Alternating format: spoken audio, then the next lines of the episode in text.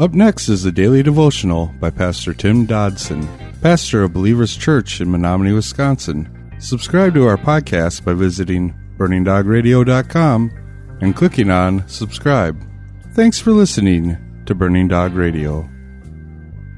The Gospel of Luke, chapter eight. Throughout this storm, I want you to notice that Jesus was calm. So calm, it seems, that it looks like he took the opportunity to catch a few Z's. And as he slept, a storm arose. Now, two things come into focus upon learning that fact. One, storms will always come, so they should be of no surprise. And knowing that fact, we should not then be prepared to handle them when they do come. Secondly, Jesus was not worried. The storm had come, and yet he was in control, even if everyone else didn't know it. It's easy to see the humanity in Christ through this story, though. He was tired. He had been ministering extensively, and the people had certainly demanded a lot of him. The pressure and the physical strain was taking its human toll on a Redeemer that indeed was all God, but yet it, let us remember that he was also all man. And I take a certain comfort in understanding that Jesus knows such an experience up close and personal. It appears that Jesus had confidence in his men here. It seems he felt that he could stop holding their hands on every little task, and he could trust them to carry on with the ministry. He trusted them in this situation to take care of things. He trusted them to not lose their cool and to not jump ship. First Timothy one twelve says, "I thank him who enabled me, Christ Jesus our Lord, because he counted me faithful, appointing me to service."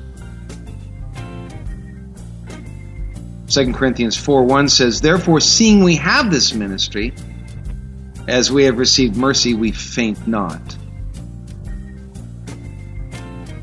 But it seems trouble had come. Now, what would be their commitment to him? For herein, that commitment would be tested. What would they do now that the storms have come and their boat, well, in fact, their very lives had begun to fill with water? Luke chapter fourteen, verses twenty-seven through thirty-three says this, "Whoever doesn't bear his own cross and come after me, he can't be my disciple. For which of you, desiring to build a tower, doesn't first sit down and count the cost to see if he has enough to complete it? Or perhaps, when he has laid a foundation and isn't able to finish, everyone who sees begins to mock him, saying, 'This man began to build and wasn't able to finish.' Or what king, as he goes to encounter another king in war, will not sit down first and consider whether he is able with ten thousand men to meet him who comes against him with twenty thousand? Or else, while the other is yet a great way off, he sends an envoy and asks for a condition of peace. So therefore, whoever of you who doesn't renounce all that he has, he cannot be my disciple." Verse twenty-four of our text says, "They came to him and awoke him, saying, 'Master, Master, we are dying.' And he awoke and he rebuked the wind and the raging of the water, and then they ceased and it was calm. And he said to them, 'Where's your faith?' Being afraid, they marveled, saying to one another, 'Who is this then that he commands even the winds and the water, and they obey him?'" Now, I believe, no doubt, these experienced fishermen did all that they could do before they woke up Jesus. For to deal with things in such a manner as this is the human way, and it certainly is the man way. They no doubt thought themselves to be well-trained and ready for this. After all, they were fishermen. I mean, this was their specialty, right? What they did next was of crucial importance. they came to Jesus. And their words were, while hardly brave, they were strong. They reflected honesty and humanity. Master, we're dying. I think I know those words. In fact, I'm sure I've spoken them on more than one occasion. Please notice the word we. We? I wonder if Jesus wanted to say, we? Who's this we? I'm not going to perish. Now, just what occurred next must be acknowledged, because Jesus did not tell everyone, man the lifeboats. He didn't say, abandon ship. In fact, he did not attempt to go to safety. Rather, he brought the calm and the safety to his disciples in the midst of the storm. In the midst of the storm. Jesus arose and he rebuked the wind and the raging water.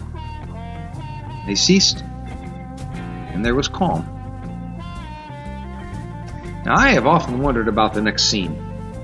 If I could have been a mouse in the corner, because suddenly there was a, a total calm, and the apostles standing there, stone still in silence, water dripping off of their noses.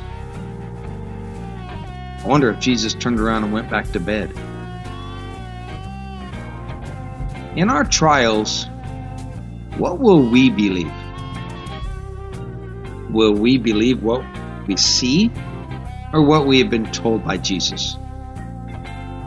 Your answer to that question is the difference between a disciple and a pew warmer, between success and failure in our Christian walk.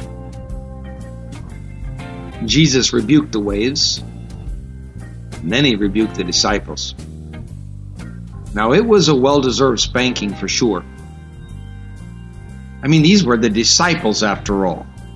If Jesus couldn't expect them to live by faith and them to endure in times of testing and difficulty, how could he ever expect the average man to do so? These were supposed to be the teachers, yet they only showed that they actually were still just children. You know, it's not a problem being a hungry, eternal student as long as the lessons we are learning are new ones, not the same ones over and over again. But please notice that no one became indignant at the correction from Christ, not like today.